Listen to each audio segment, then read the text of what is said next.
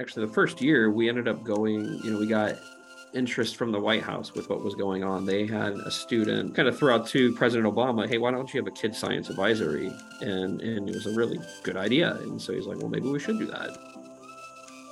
Ensuring a future without limits for children goes beyond the classroom.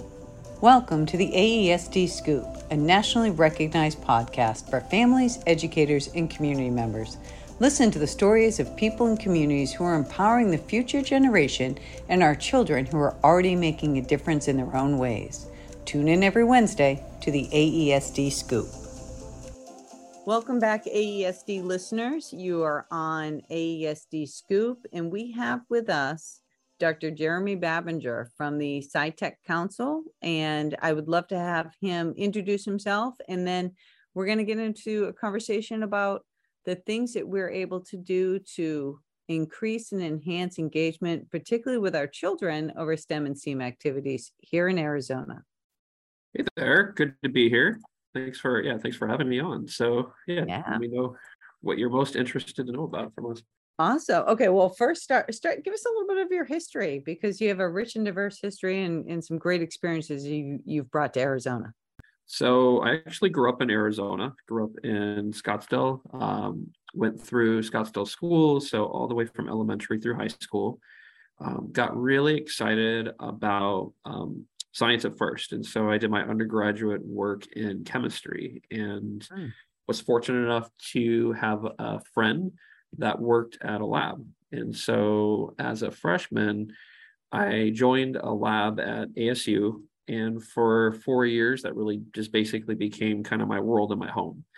And so I worked, probably worked there 20 to 40 hours a week and just really had the opportunity to kind of experience science, really kind of see kind of what I could do and, and had a, a lot of mentorship. I was really fortunate in that situation. And so by the time I um, finished, I already was kind of functioning as almost like a, a, third or fourth year grad student and became skilled at cloning and doing chemistry and all these different fun things. So uh, wow. went to the next step and went to grad school. Continued kind of this passion and work in molecular sensors. And so the the lab I joined really was world renowned for a place where they created these um, basically it's fluorescent proteins and adapting them to actually watch how um, cellular functions work and they they were able to basically hijack the uh, the part that makes jellyfish glow, that makes corals glow, and mm-hmm. take that piece and clone it onto um, other proteins and really watch how cells function in real time. Oh wow, that must have been uh, unbelievable to be able to be a part of that.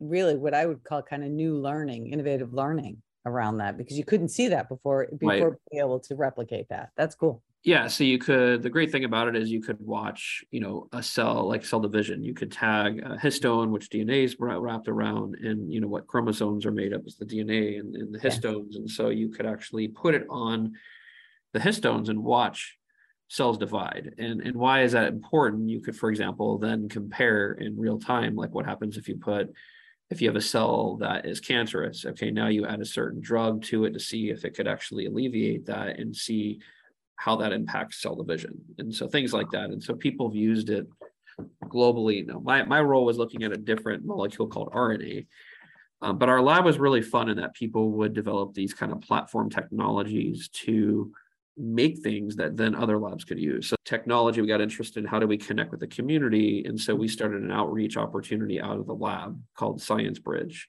And uh, my advisor supported me for a year out of his own discretionary money, and eventually we were able to get a, uh, an organization called Howard Hughes Medical Institute to support me to do kind of the outreach. And we just started writing grants, and we got the first five out of six federal grants. And so wow. right away we were we were managing a twelve million dollar in funding from NSF and Department of Ed to hmm. really create opportunities of how to bridge what we do as scientists to the community you know, we create a platform technology in the lab, which would be a molecular sensor, but that kind of idea or application can spread beyond that, right? So we we use this technology as a way to get kids excited in biology. So you could, you know, clone the fluorescent protein into bacteria, for example, and you could the bacteria would light up, and so you could mm-hmm. actually paint with bacteria that you put them in an incubator the next day would like show a glowing color for that which was kind of fun in a way just to get kids excited but we got grants to start adapting other um, other research to schools as well. So we work with middle schools we work with high schools.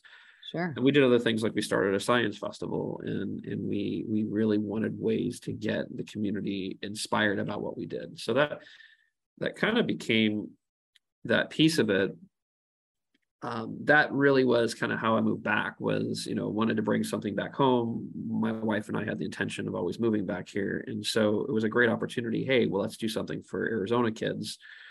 So I was able to kind of take what we learned in San Diego um, and kind of almost flip it around. So as opposed to me running a specific program, it was like, well, let's create an opportunity to mentor and collaborate with others in their programs and build from there and so we started you know science festival here but the real difference was we weren't running the show. We would work with community members to have them run the science festivals and have them mm-hmm. succeed. So that kind of like that platform technology right? We have the concept of a science festival but how do we then help others other regions other groups run it? And so we've been able to have groups do that.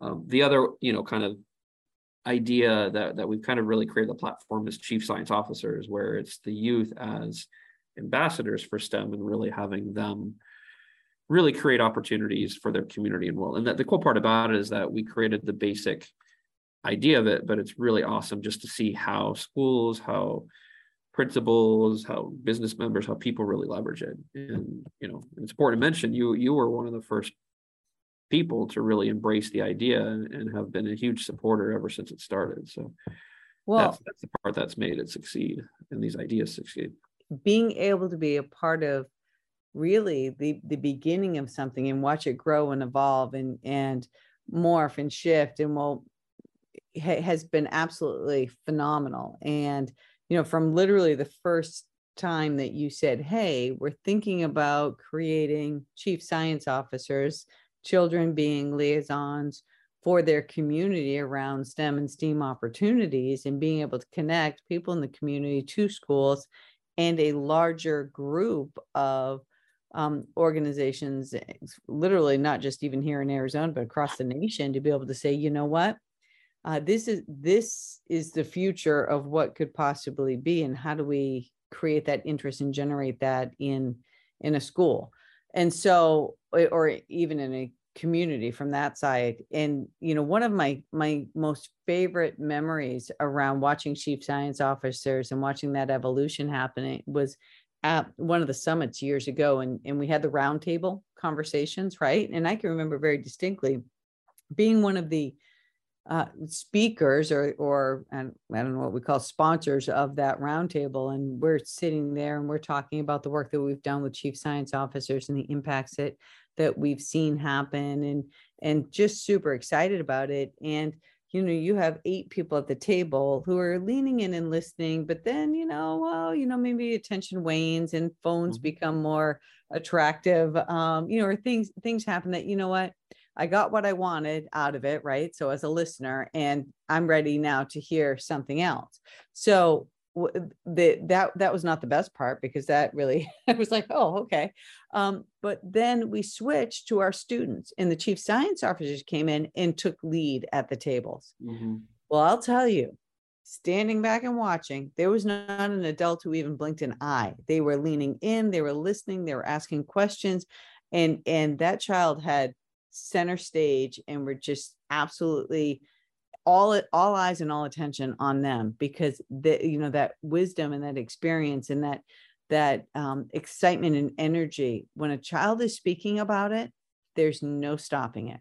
Yeah that was really i mean the one that we did with grijalva was really exciting right? When oh. had a chance just to advise them on you know had like 50 kids in the room and he had a chance to really hear their perspective of his agenda. And like, oh yeah, we can now start doing that again with the things starting to open up. that's right. That's right. But you're right. Uh, so let's let's actually stay in that experience for a minute because that was to to your point, that was that real life application. These are not made up you know issues or problems of practice mm-hmm.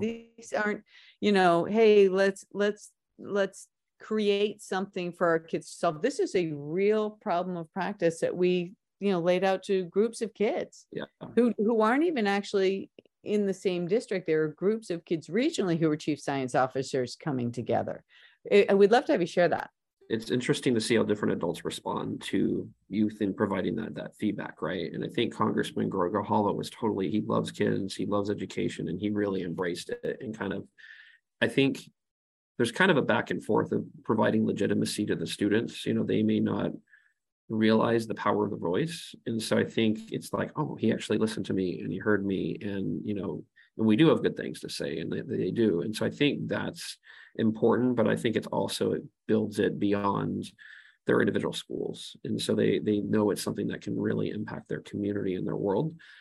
And you know, that was something that we continued to build out. So like let's get them out to Washington and talk to, you know, go back and talk to Congressman Grijalva. So that evolved to okay, let's do a special session with him and all the CSOs and mm-hmm. have them host it, have different representatives come. And really enabling them to that that next level and we did it again with the governor and and you yes. know he was excited about it and you know advising him on different topics and and so i think there's that potential you know there was a little bit of a rift with covid um, in terms of where the kids are going and what we can put on people in terms of tours or offsite but i think it's getting back to the phase where we can continue to do these ways to connect the kids and i think it's also searching for those connections so you know, as new companies form and new opportunities build, really getting people to see that the chief science officers are a, an advisory, an opportunity to really get that voice. And so we're, we're excited about where that will continue to grow. And actually, I, I do know that you've you have expanded it outside of the United States and, and mm-hmm.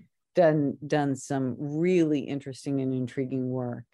Uh, if you could just share that a little bit. Yeah, I mean, so the first, actually, the first year we ended up going, you know, we got interest from the White House with what was going on. They had a student that came, they started, they had this White House science fair, I think is how it started. And one of the kids kind of threw out to President Obama, hey, why don't you have a kid science advisory? And and it was a really good idea. And so he's like, well, maybe we should do that. And so he tasked his team at the Office of Tech- Science and Technology Policy, like, okay, figure this out. And so I think they were kind of hitting their heads on the wall what to do about it.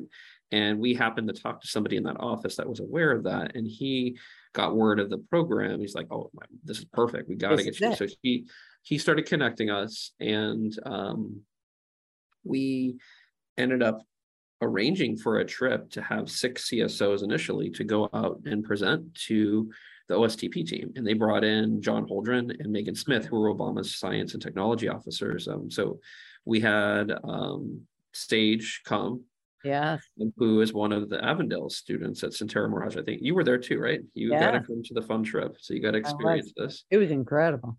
And um, they really responded well to it. I mean, and, and, Megan Smith still connected with the program far beyond, you know, her years at OSTP, but she continues to talk about this as one of the best opportunities she's seen, and she continues to talk it up. And that excitement really kind of provided the reality that this can be something that grows. And, and Megan even threw out, well, we should have this in every state in the nation. And we're like, oh, we just started, but let, us figure it. Out. So she started inviting us back, and they really wanted this to be part of it. And so we went to multiple of these kind of collaborative sessions they had at the White House and really talked up CSOs. They got us in front of a lot of people. Um, they ended up actually inviting Sage as one of the um, select group to actually be that kid science advisory. So he actually got to be one of the very few people that met with President Obama and advised him. Um, but that that idea of bringing them, and we, we started bringing them to these national um, conferences around community of practice of STEM ecosystems, and we brought students with us. By bringing them, they enrolled other organizations to want to do it too. And so we're now in 14 states. Um, the biggest one recently came on is Alabama. They're doing it across the state. They're going to have 200 wow. CSOs. It's also been exciting to watch it grow um, in other countries. Mm-hmm. And so, you know, it's grown in Mexico. So we have 400 CSOs in Mexico. We have them in um, Kenya, we have them in Kuwait, and uh, most recently, our, our COO, Kelly Green, she was last week in Colombia.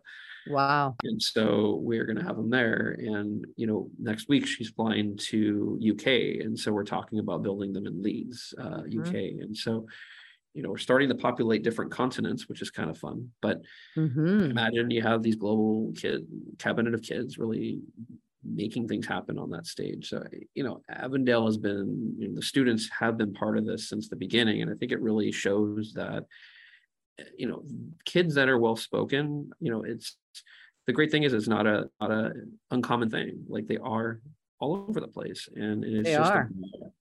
adults you know adults in spaces that really can enable them to do that. And i think this concept i think provides a vehicle for that to happen and provides a format to make that simpler for that to happen but regardless the, the people have to really want to make it happen I, again, I, I would, I thank you for the opportunity for envisioning the what could be and allowing our kids to come along and, and be a part of it because it, it has been an experience that is life changing. It truly is life changing for, for our children. Um, the one last thing I'd like to end with is, you know, what are the next steps? You know i'm kind of a believer like i have hopes like okay how like with csos it'd be nice to have it in every state. Like ideally that'd be great. It'd be nice to have them connected with more business leaders community leaders having advising at that level. Um, it'd be nice to have them in you know 100 plus countries um, Mhm. but i don't think there's like a set trajectory of which country and where. I, I kind of feel like it needs to be filled in by who's ready to play. And, Mhm. and the hope is Mhm. that it really does grow in that fashion and we do get more um, people part of it and you know we're piloting some ideas like for example of kind of more ad hoc um, connections digitally and so we have a partnership building with this group that's focused on esports I um, love that. I think there's potential to kind of create different opportunities. And we, we did a couple ad hocs too. Like there's a student in North Carolina that want to be part of it. There was one in Canada. And so we're like, all right, we'll take you on. And so it it'll be interesting to see how does it go when we take out the factor of the school or the um as a piece of it. Um, and I think the school is important, but I think there also may be a way to enable more kids that may not have a school principal or superintendent like Avondale that that's really willing to be part of it. And so we see some of those as next steps, and then also really figuring out how to connect CSOs as part of regional STEM ecosystems so that when people are building out these regional um, contacts and collaborations, that youth are at the table. And I think it's really integrating them across the board as part of this. And, and I think we've had a lot of success, but it's really just starting. I, So I, I think that. you're right. I, I, I feel like the inroads have been made. And I also know, just like in Avondale, we're, we're not done. We're in a constant improvement cycle. We, we, we want to be better today than we were yesterday, better tomorrow than we are today. And that iteration and innovation is a part of our heart.